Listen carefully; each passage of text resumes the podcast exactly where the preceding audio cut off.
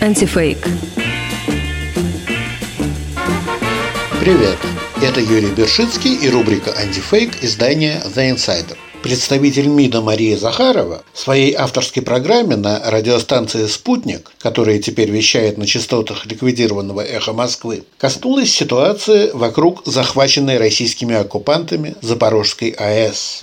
Если генеральный секретарь Организации Объединенных Наций направился с визитом на территорию э, Украины, то я, честно говоря, не понимаю, почему делегация МАГАТЭ, структуры ООН, это одна из ветвей большой ООНовской семьи, так вот почему делегация МАГАТЭ не может направиться с точки зрения секретариата ООН на Запорожскую атомную электростанцию. Там представители МАГАТЭ заждались как считает Захарова, на фоне того, что творит киевский режим в отношении безопасности АЭС, представители МАГАТЭ заждался не только персонал станции, но и весь мир.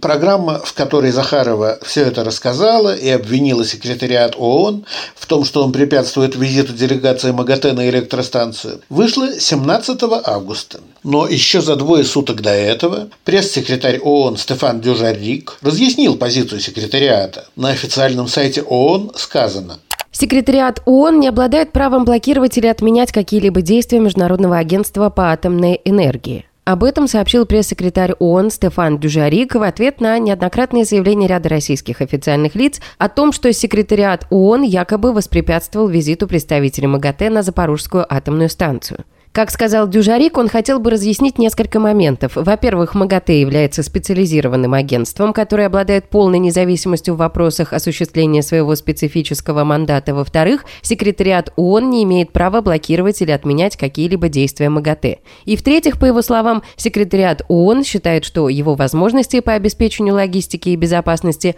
позволят поддержать осуществление любой миссии МАГАТЭ на Запорожскую АЭС из Киева в случае, если Украина и Россия дадут согласие согласия на такую поездку. Вечером того же дня глава МАГАТЭ Рафаэль Гросси заявил, что готов лично возглавить миссию. Но после полуночи появилось сообщение РИА Новости – Доставлять миссию экспертов МАГАТЭ на Запорожскую АЭС через Киев небезопасно. Для этого пришлось бы пересекать линию фронта, заявил журналистам заместитель директора Департамента по вопросам нераспространения и контроля над вооружениями МИД Игорь Вишневский. Он пояснил следующее. Представьте себе, что значит через Киев. Это значит, что на ЗАЭС они будут заезжать через линию фронта. Это огромный риск, с учетом того, что украинские вооруженные силы – это неоднородные вооруженные формирования. По словам Вишневского, на стороне Киева воюют не только служащие Минобороны, но и представители территориальной обороны, националистических батальонов, которые не подчиняются официальному ведомству. То есть эти люди могут совершить любую провокацию. Все, что угодно могло бы произойти, если бы делегация МАГАТЭ поехала через линию фронта. Ее бы, например, обстреляли или еще что-то совершили в отношении нее. А для того, чтобы выдать это за российскую провокацию, эти люди готовы на все.